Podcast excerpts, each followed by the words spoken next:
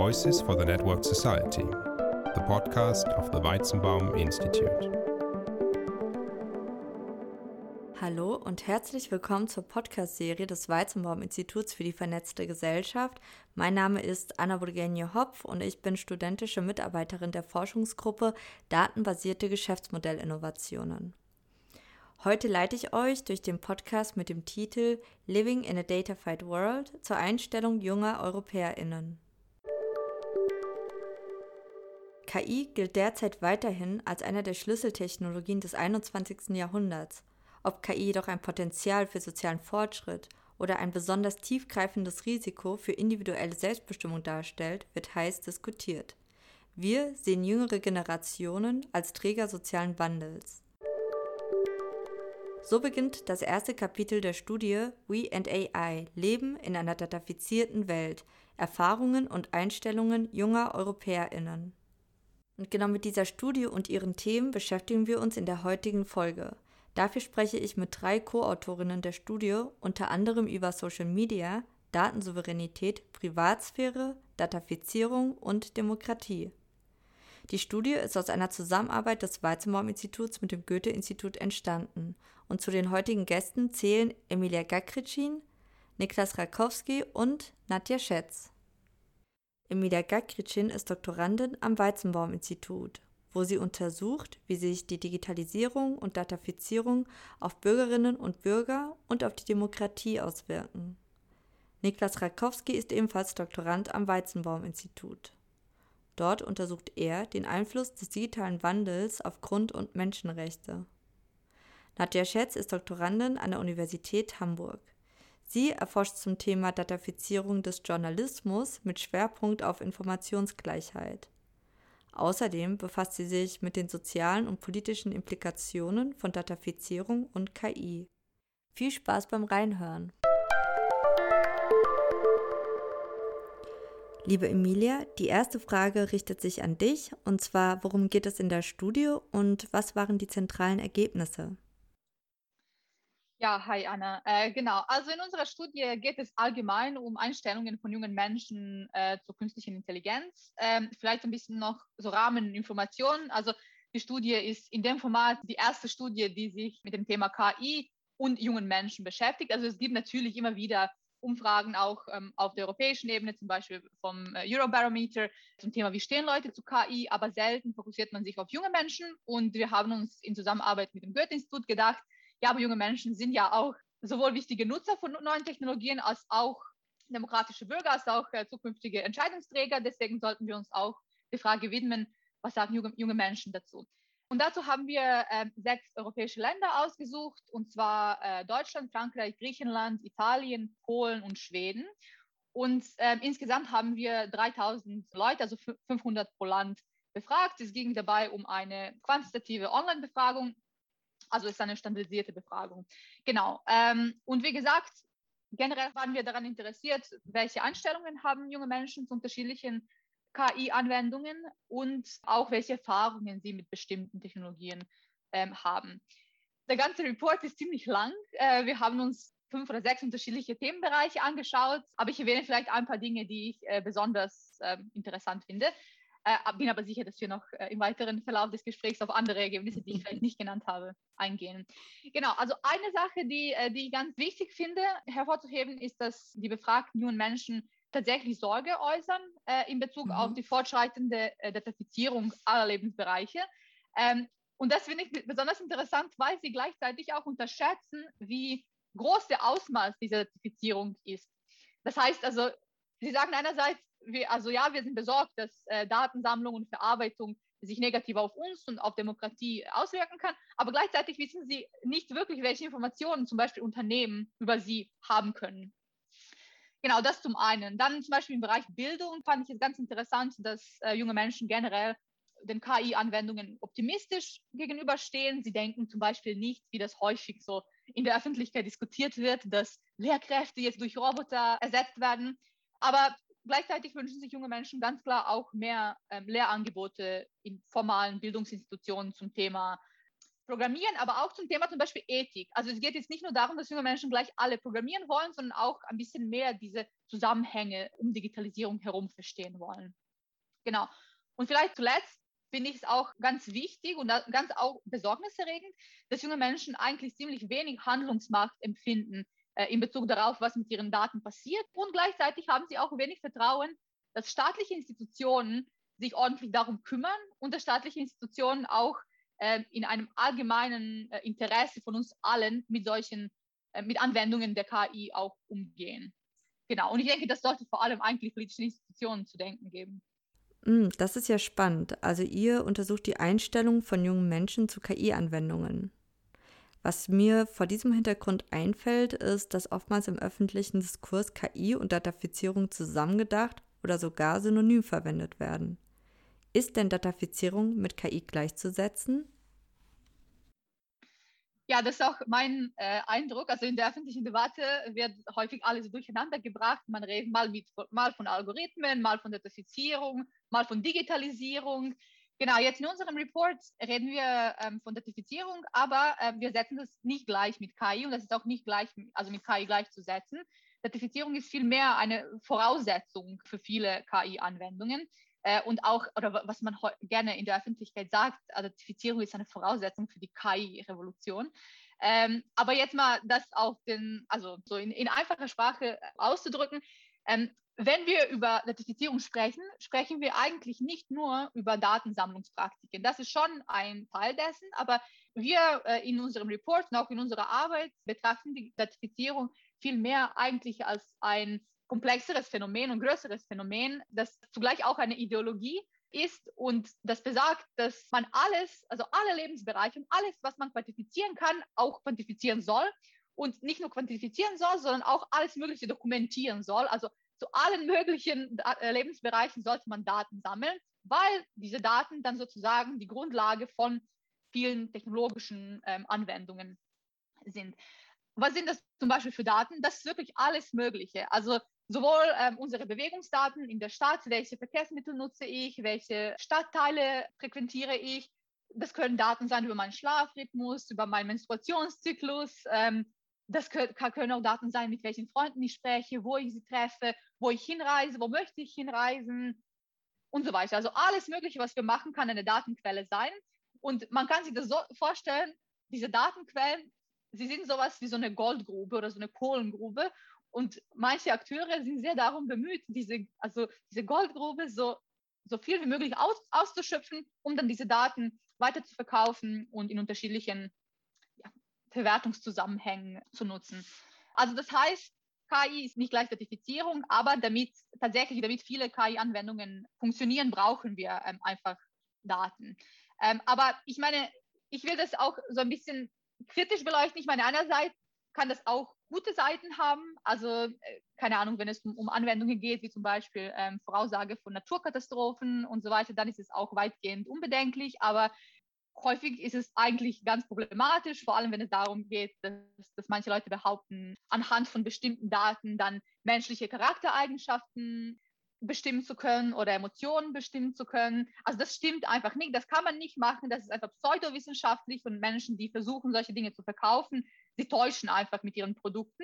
Und das ist nicht nur im wirtschaftlichen Sinne einfach schlecht, also im Sinne des Verbraucherschutzes, sondern das ist eigentlich auch auf der Gesetzesebene bedenklich, auf der menschenrechtlichen Ebene bedenklich, genau, und so weiter. Das heißt, also es soll uns sowohl interessieren, was Datafizierung ist, was es von uns verlangt, als auch in welchen Bereichen diese Daten dann angewendet werden. Mhm.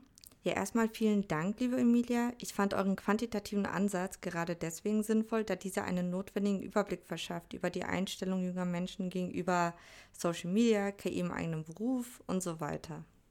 Ich gehe über zu meinem nächsten Gast, Niklas. Ein Aspekt, den ihr in der Studie aufgreift, ist das Thema der Privatsphäre und Datensouveränität.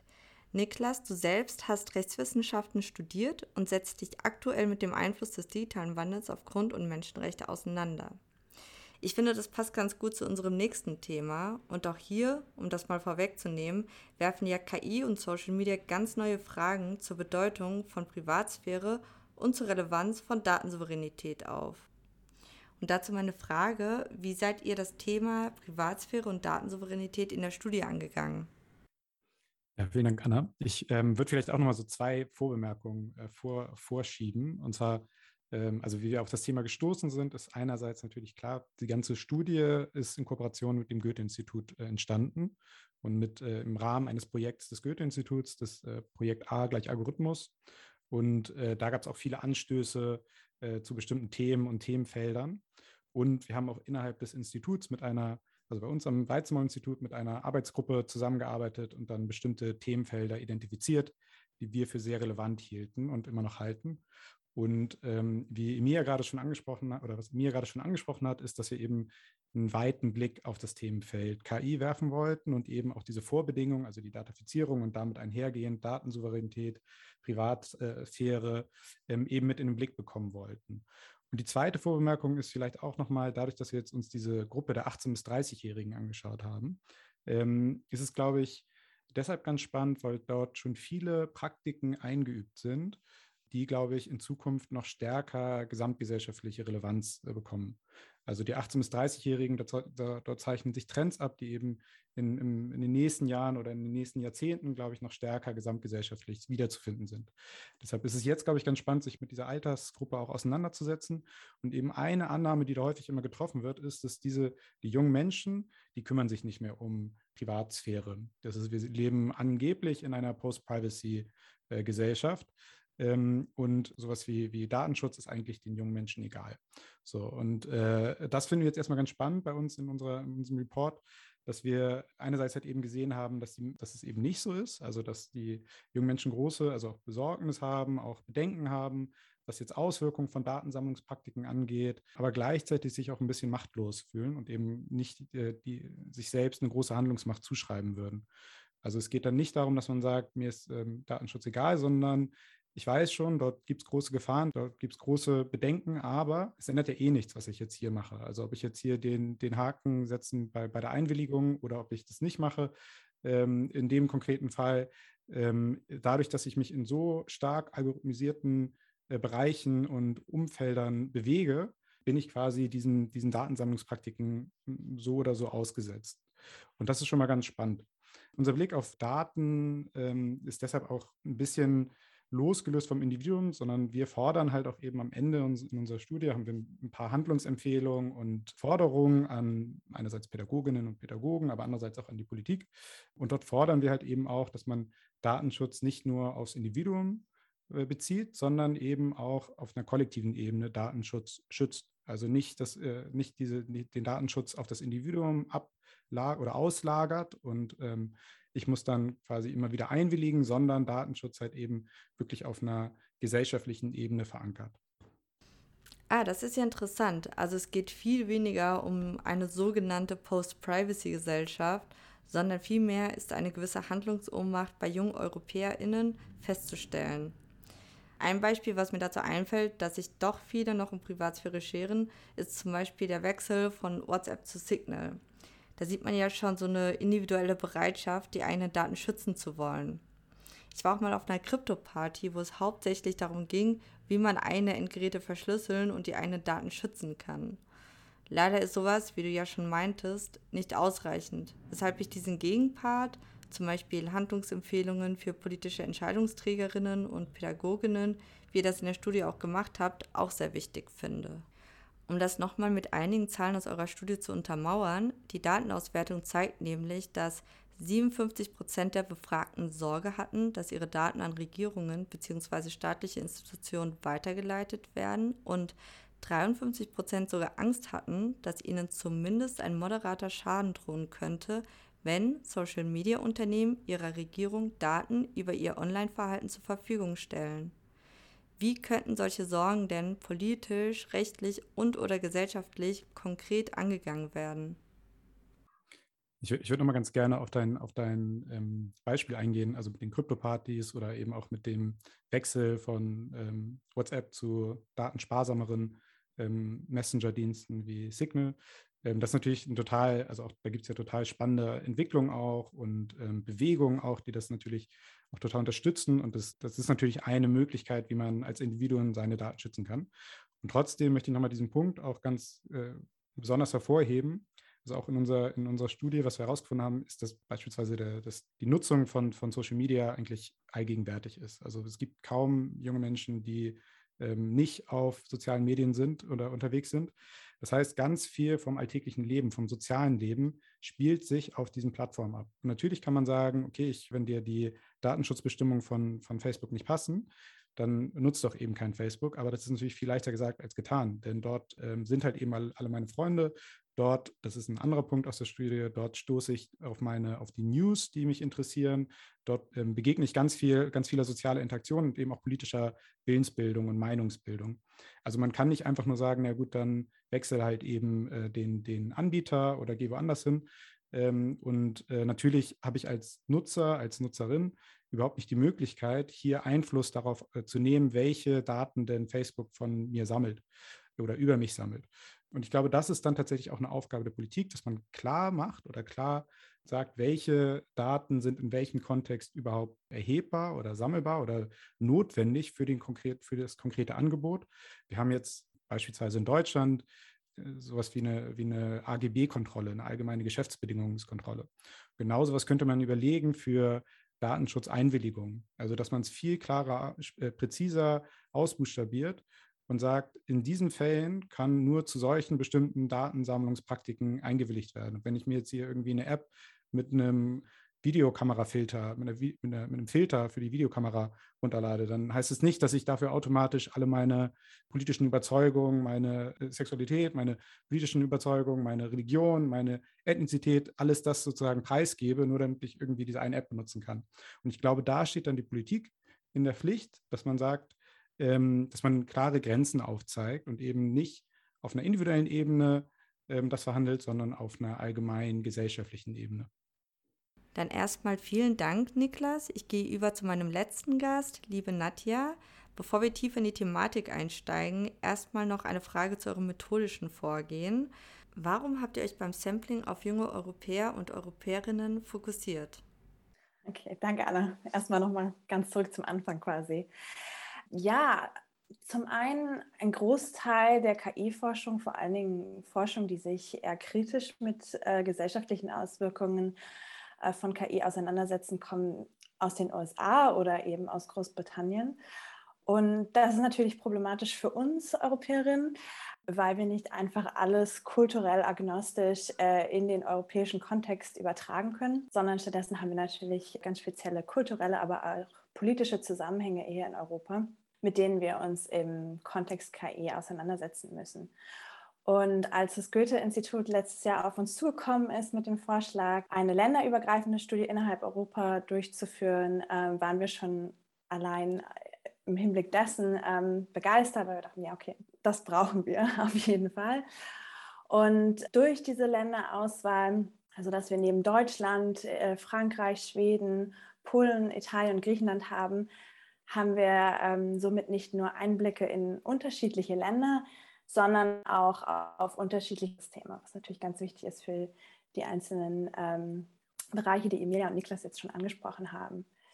Genau. Und dann der Fokus auf junge Menschen war uns besonders wichtig, weil junge Menschen viel zu wenig im Fokus stehen in diesem Kontext, wie Emilia schon gesagt hat. Also unser Bericht ist tatsächlich der erste mit diesem Sampling zu KI, was wirklich absurd ist, weil wir uns natürlich oder Forscherinnen generell uns lange schon mit jungen Menschen, mit KI auseinandersetzen und junge Menschen diejenigen sind, die sich langfristig mit den gesellschaftlichen Konsequenzen von Datafizierung und KI beschäftigen müssen und sie auch tragen müssen. Mhm. Du befasst dich ja in deiner Forschung nicht nur mit dem Thema Datafizierung des Journalismus, sondern auch mit den sozialen und politischen Implikationen von Datafizierung und KI. Das passt ganz gut zu unserem nächsten Thema, zur Demokratie und Datafizierung. Dazu meine Frage, was konntet ihr denn über die Einstellung von jungen Europäer und jungen Europäerinnen gegenüber dem Einfluss von Daten und KI auf die Demokratie herausfinden? Ja, zum einen, was Niklas schon angesprochen hat, wirklich also ich würde es nicht mal Machtlosigkeit, dass junge Menschen Machtlosigkeit empfinden, im Bereich auf Datafizierung, sondern dass sie wirklich erfahren. Das ist ein wichtiger Teil und andere Forscher, also Nora Draper und Yusuf Thurer, haben dazu geforscht zu digitaler Resignation, also dass Menschen ihre Privatsphäre und wie mit ihren Daten umgegangen wird, nicht egal ist, sondern dass sie resigniert sind, ne? Also dass sie diese Machtlosigkeit erfahren, nämlich weil sie nicht die notwendigen Werkzeuge haben, um wirklich sich zu schützen und ihre Daten zu schützen. Und dass das dementsprechend nicht nur eine emotionale Empfindung ist, sondern wirklich eine durchaus rationale Reaktion darauf, in was für eine Situation wir uns befinden durch Datafizierung. Ja.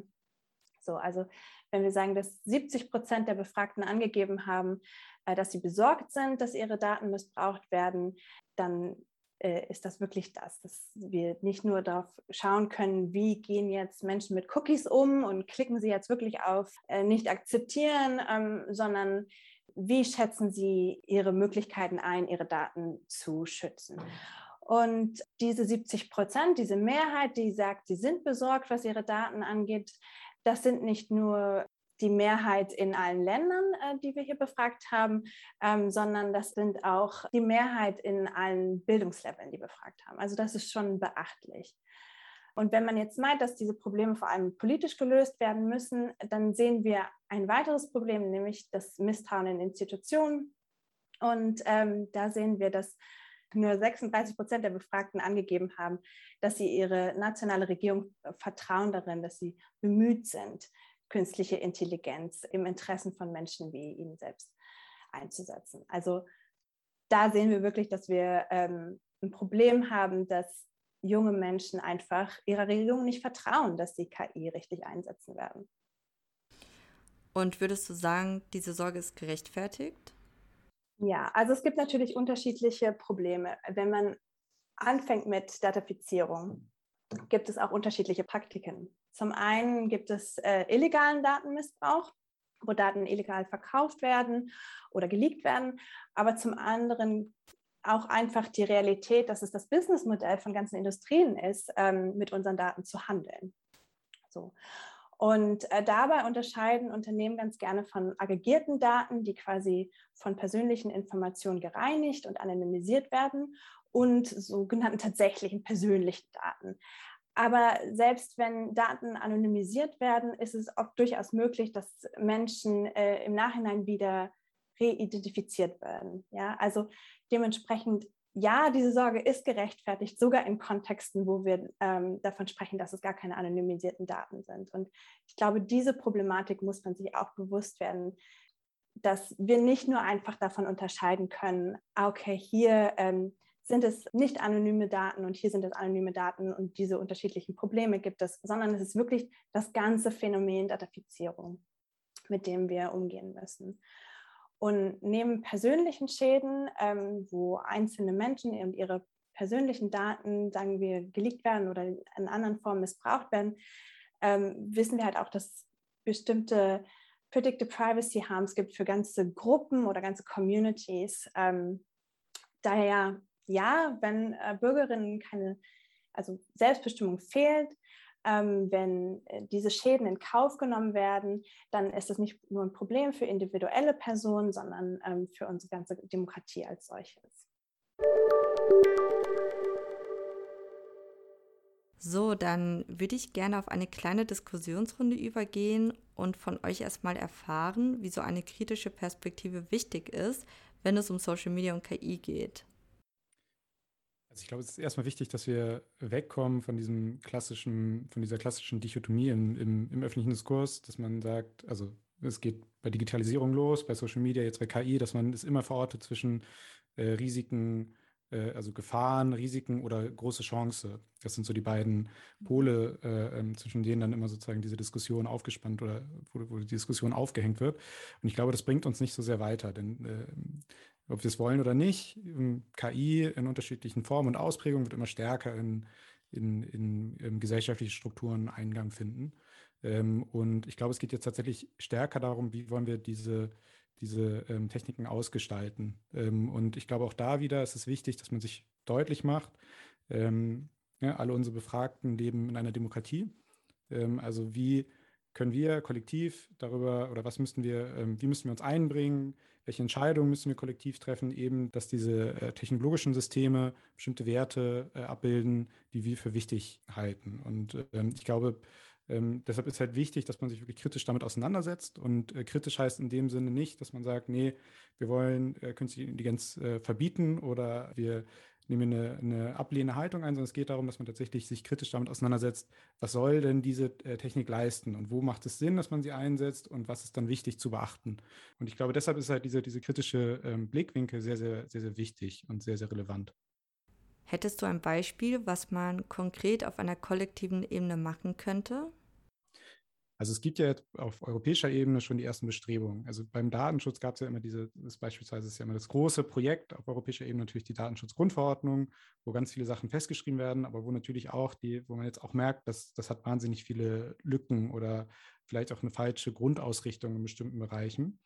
Da gibt es jetzt wahnsinnig viele Bestrebungen und es ist ja auch so ein bisschen das, was sich die Europäische Union auf die Fahne geschrieben hat. Wir entwickeln europäische KI, die grenzt sich ab von einer chinesischen KI oder einer US-amerikanischen KI, weil sie bestimmte Werte schützt, das Individuum stärker im Blick hat. Und ich glaube tatsächlich, dass diese Diskurse eben, deshalb das Plädoyer, dass man wegkommt von Risiken, Chancen als Diskussionsgrund, sondern stärker dahin kommt, was soll denn diese Technologie können? Und ich glaube, das ist jetzt total wichtig, dass man diese Debatten führt und nicht einfach nur auf die Technologie als solche schaut, sondern wie ist diese Technologie eingebettet? Denn Technologie ist immer auch gestaltbar.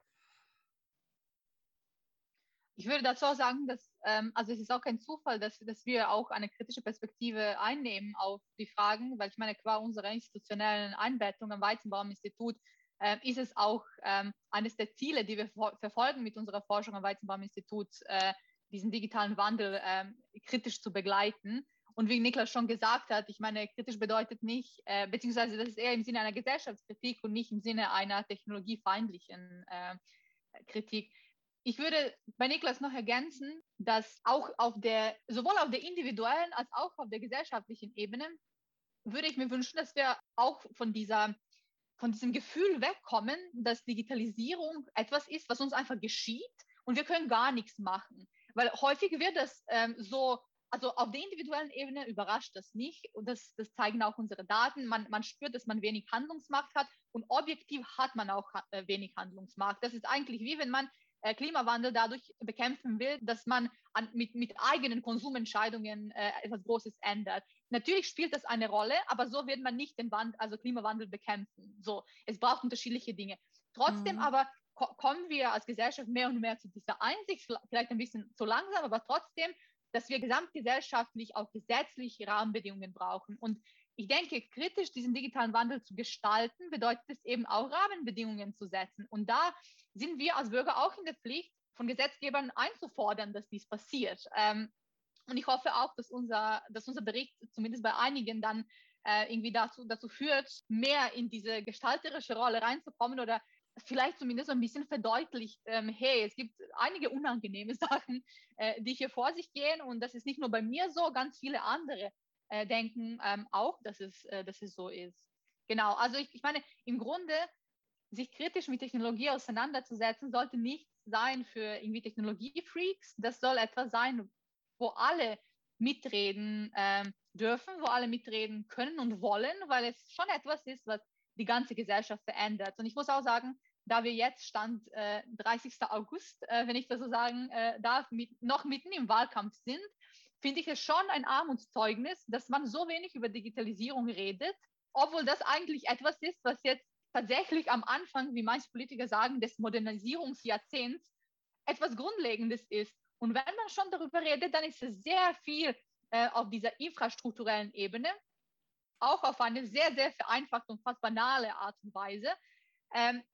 Und dabei redet niemand darüber, oder sehr wenig wird zumindest in der massenmedialen Öffentlichkeit darüber geredet, wie verändert Digitalisierung uns als Gesellschaft, das soziale Gefüge und wie wollen wir eigentlich leben zusammen? Ich glaube, das ist auch das, was man sich als Gesellschaft fragen muss, wie in Bezug auf viele andere Dinge. Wie wollen wir leben? Was ist für uns eine gute demokratische Gesellschaft? Was ist ein gutes Leben?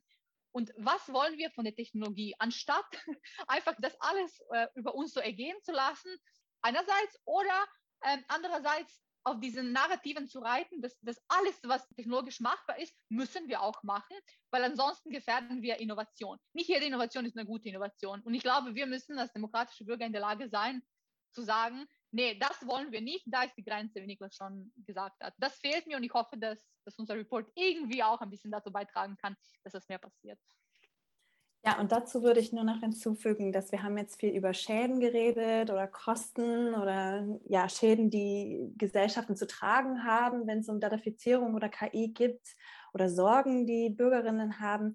Aber Teil dieser kritischen Perspektive ist natürlich auch zu überlegen, wer profitiert denn davon? Weil genauso wie Emilija sagt, das ist keine Naturgewalt, die über uns einhergeht, profitieren natürlich Akteure auch von genau diesen Phänomenen und Prozessen und uns damit auseinanderzusetzen, ist total relevant. Eine Herausforderung ist ja auch, dass die Leute, die jetzt keinen direkten Bezug zu KI oder die keinen technischen Hintergrund haben, am öffentlichen Diskurs und an der Mitgestaltung von KI-Anwendungen einbezogen werden. Habt ihr einen Vorschlag, was man da machen könnte, um mehr Partizipation zu fördern? Also wir sind ja quasi schon diejenigen, die sich in die Debatte hier einschleichen, würde ich sagen. Mhm. Aber umso wichtiger, weil wir brauchen diesen diversen Diskurs und es hilft, wie Emilija schon gesagt hat, es hilft überhaupt nicht, bestimmte Gruppen auszugrenzen oder Individuen auszugrenzen mit der Narrativen, dass man nicht die Technikkompetenz hat, diese ganzen Entwicklungen wirklich zu verstehen oder komplett zu begreifen, weil ja, es geht uns alle was an, wir sind alle davon betroffen, dementsprechend sind wir auch alle angesprochen. Und dann ist ja oft noch dieser Diskurs, okay, und Frauen auch und junge Mädchen auch und jetzt sollen wir am besten noch alle programmieren und dann haben wir es irgendwie geschafft, wenn jetzt noch alle beim Girls' Day programmieren und so wichtig das auch ist, dass alle sich empowered fühlen zu programmieren, ist das nicht die einzige Lösung oder der einzige Weg, sich mit diesen Themen auseinanderzusetzen. Man muss das nicht nur durchs Codieren machen, man muss das nicht nur oder kann das nicht nur machen durch diese erlernten Technikkompetenzen, sondern man kann das eben auch aus einer sozialwissenschaftlichen Perspektive machen. Man kann das machen wie Niklas, wenn man aus der juristischen Perspektive kommt, aus einer humanistischen Perspektive. Und wir brauchen diese diverse Auseinandersetzung. Ich würde vielleicht da nochmal eine Ergänzung hinzufügen. Also ich glaube jetzt auch bei uns im Institut, was man halt auch immer schön sieht, sind sozusagen diese Übersetzungsleistungen, die es dann auch bedarf. Also so wie wir jetzt aus unseren Disziplinen die Forschungsergebnisse in andere Disziplinen übersetzen oder die verständlich machen, ist es halt wichtig, dass man eben auch immer wieder diese Übersetzungsleistung auch bei so technischen Problemen oder technischen Fragestellungen hat. Und deshalb ist es total wichtig, dass es auch Menschen gibt, die kritisch mit einem sehr, sehr starken technologischen Background sich kritisch mit Technologie auseinandersetzen und das dann eben halt auch in eine Sprache übersetzen können, die dann einen Anknüpfungspunkt darstellt, dass ganz viele halt darüber diskutieren können. Und ich möchte den Punkt von Nadja auch nochmal unterstreichen, eben dennoch ist es nicht so, dass man, um an solchen Diskussionen teilzunehmen, programmieren können muss. Denn auch da wieder, und den Punkt haben wir, glaube ich, auch schon mal hier in der Diskussion aufgebracht, Digitalisierung ist eben nicht das Ziel. Digitalisierung und auch digitale Technologien, künstliche Intelligenz sind immer das Mittel und wir müssen uns über die Ziele austauschen und über die Ziele müssen wir kritisch diskutieren. Und wenn es jetzt darum geht, die staatliche Verwaltung zu digitalisieren, dann ist es wichtig. Dann ist es nicht so wichtig, dass wir sagen, dass wir alle darüber diskutieren, wo muss jetzt welcher Button hin und auf welcher Plattform vollzieht sich das, sondern wir müssen darüber diskutieren, was ist denn wichtig bei dieser digitalisierten Verwaltung? Und zwar sind es dann Sachen wie, es muss möglichst schnell gehen und es muss möglichst reibungslos funktionieren. Das ist bestimmt ein Wert, aber ein anderer Wert, der genauso wichtig ist, dass eben für alle Menschen gleichmäßig oder gleich wirksam auch diese Technologie zu nutzen ist. Also das heißt, diese Diskussion, die wir führen müssen, ist, glaube ich, viel, viel stärker über die Ziele und dass man dabei dann natürlich immer Digitalisierung und digitale Technologien als Mittel mitdenkt, aber das ist eben nicht das Ende der Diskussion, sondern nur der Anfang. Und vielleicht also eine letzte Ergänzung dazu, also Niklas hat jetzt von digitaler Verwaltung gesprochen, ich will kurz wieder auf junge Leute zurückkommen und so Partizipationsmöglichkeiten und so weiter. Weil ich meine, vieles, was wir jetzt hier erzählt haben, ist teilweise auch abstrakt. Ganz konkret, also wenn man bei jungen Leuten diese digitale Kompetenzen und gleichzeitig auch politische Kompetenz fördern möchte, und das geben PolitikerInnen vor, machen zu wollen. Und nicht nur Politiker, alle geben das vor, alle denken, junge Menschen sollten irgendwie kompetenter in allen möglichen Bereichen sein. Ganz konkret, wenn es darum geht, dass man bestimmte digitale Technologien oder auch KI-Anwendungen in den Schulen einsetzt, dann kann man jetzt schön anfangen, Schüler in einem Rat zu versammeln und mit ihnen zu beraten, ob sie das wollen oder nicht. Und dann können Schüler demokratisch vor Ort in ihrer Schule entscheiden, also deliberieren und dann gemeinsam entscheiden, ob sie und dann unter welchen Bedingungen bestimmte Technologien in der Schule nutzen wollen. Das ist zum Beispiel sehr, sehr, sehr, sehr basisch. Also das ist Demokratie, Grundzüge der Demokratie, die man in der Schule üben kann. Da braucht man gar keine extra Lernangebote, wenn man es den jungen Menschen in der Schule, an der Uni, wo auch immer, ermöglicht, mitzubestimmen, was mit ihnen gemacht wird. Weil dann erlangen sie Handlungsmacht, die sie dann auch auf anderen Ebenen ausleben können. Also es muss alles nicht so kompliziert sein. Man kann morgen schon anfangen, in den Schulen das zu machen, wenn man möchte. Bevor ich zu meiner letzten Frage komme, habt ihr noch etwas, was ihr zu dem Thema sagen wollt? Also ich wünsche mir einfach, jetzt nicht nur in Bezug auf Politiker oder Bildungsinstitutionen, sondern auch in Bezug auf junge Leute an sich und vor allem auch Jugendorganisationen, dass sie auch ein bisschen mehr in die Pushen kommen, was die Digitalisierung und Teilnahme an solchen Debatten auch unter sich angeht. Ich meine, ich bin schon sehr lange in Jugendorganisationen unterwegs und ich merke zum Beispiel, dass das Thema Nachhaltigkeit wirklich 10 Jahre gebraucht hat, um sich als Mainstream-Thema in Jugendorganisationen zu etablieren. Also als ein Thema, über das Jugendorganisationen, die nicht unbedingt als das Thema Klima haben, auch darüber reden können. Und ich merke, dass Digitalisierung und Datafizierung sehr, sehr am Anfang ist. Und gleichzeitig ist es etwas, was in der Gesellschaft schon sehr fortgeschritten ist. Und da sehe ich tatsächlich auch Jugendorganisationen in der Verantwortung, ein bisschen aggressiver dieses Thema anzugehen, ein bisschen sich auch ein bisschen zu trauen, also in diesen Themenbereich reinzugehen, weil es ist eigentlich, wie wir hoffentlich deutlich gemacht haben, etwas, was man sehr gut in die eigene Arbeit übersetzen kann, sehr gut in die politische Bildung, die man macht, einbinden kann.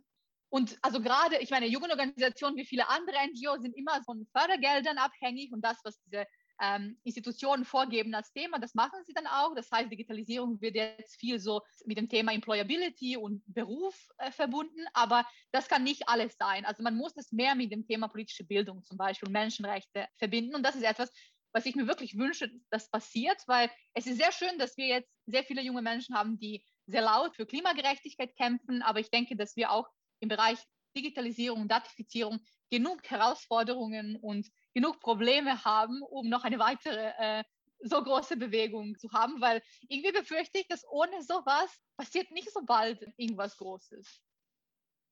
Die bürgerschaftliche Partizipation für den digitalen und datafizierten Wandel zu stärken, finde ich auch nochmal einen sehr wichtigen Punkt. Ja, und bevor wir ins Ende des heutigen Podcasts kommen, noch eine allerletzte Frage an euch drei. Und zwar, habt ihr noch irgendwelche Empfehlungen für die Hörer und Hörerinnen, die sich mit dem Thema weiter auseinandersetzen wollen? Ich würde vielleicht einmal auf den Film nochmal hinweisen. Wir hatten ja eine Weizenbaum-Filmnacht und dort haben wir einen Film gezeigt oder wurde ein Film gezeigt, eine Dokumentation, die heißt I Am Gen Z. Und die war irgendwie ganz spannend, auch im Kontext oder auch im Dialog jetzt mit dieser Studie, sich diesen Film anzuschauen, der, glaube ich, ganz viele Punkte aufwirft, über die man dann nachdenken kann. Den würde ich vielleicht empfehlen.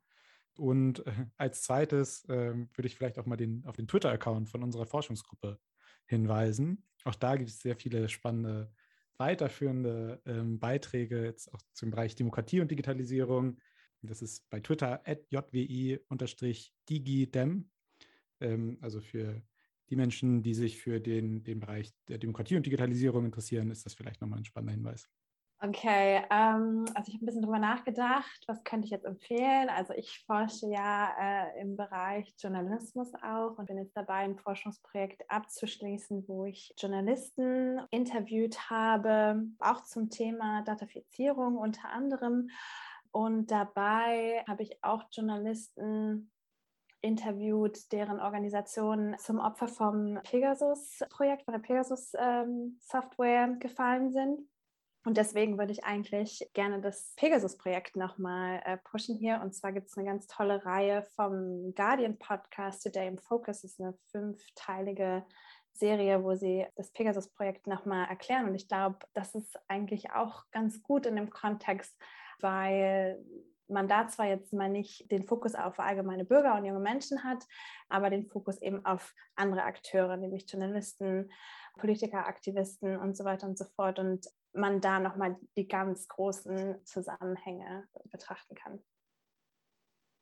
Mir fallen zwei Sachen dazu ein. Zum einen, eben weil ich über diese Partizipationsmöglichkeit in der Schule gesprochen habe, Marina Weißband hat da ein sehr spannendes Projekt seit mehreren Jahren. Das Projekt heißt Aula. Das ist eine Plattform, die es den Schülern, also Schulen ermöglicht, Schüler in die Entscheidungsprozesse in der Schule einzubeziehen und auch aktiv werden zu lassen. Also das ist ganz spannend. Ich finde wirklich so ganz, also basic Sache, die aber ganz konkret eingesetzt werden kann.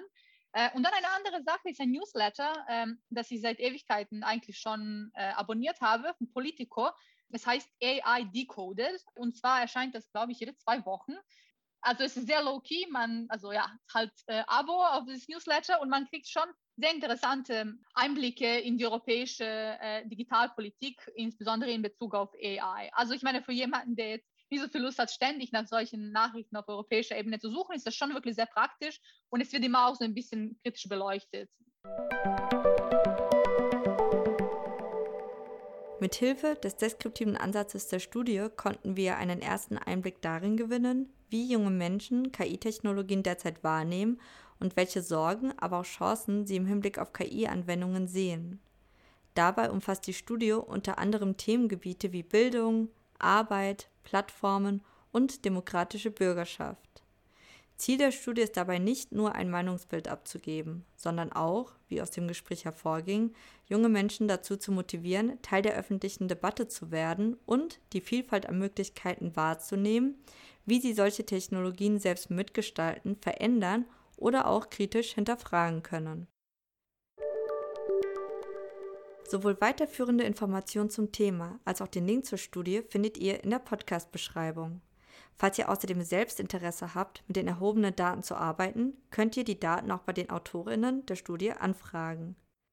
An dieser Stelle herzlichen Dank an Emilija Gagrčin, Niklas Rakowski und Nadja Schätz für das aufschlussreiche und spannende Interview.